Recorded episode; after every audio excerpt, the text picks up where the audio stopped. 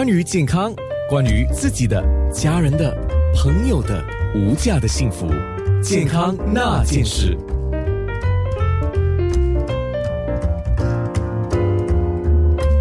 健康那件事，今天有 Call Concept 资深物理治疗师安娜来咨询，同时也了解物理治疗师是怎么帮助我们。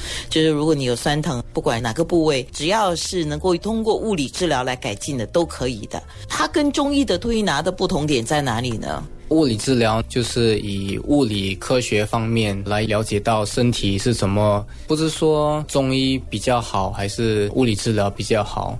我本身觉得中医也是有很大的帮助，而我们做物理治疗，我们比较容易可以做得到实验，说这个治疗是有效，这个治疗没有效，问题这个症状是以什么因素而开始的。物理治疗会比较容易用科学来了解。我自己本身经历过中医的治疗，今天来找了物理治疗师，我发现他们有一个共同点，就是对症下药，这是都肯定的。比如说中医也是叫我一定要松开筋骨，就是跟你们讲的 stretching 的概念是一样的。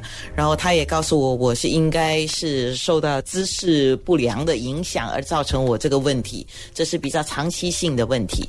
所以就是说我日常我自己都要从我的姿势做一些改正。那才能够帮助到我自己。对，这说的很好。健康那件事。对啊，我到网络上去找，到底中医推拿跟西医的物理治疗的异同在哪？就是相同跟不同在哪里？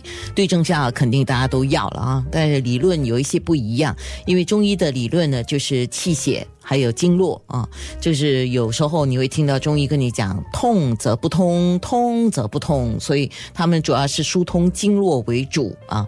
然后推拿的部位手法的轻重是按照经络的走向。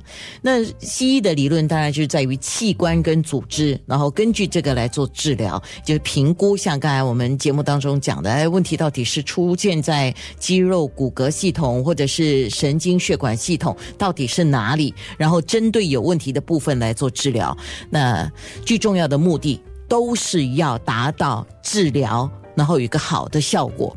那同样的，不论你是找物理治疗师还是找中医，都是要找对的人做对的事。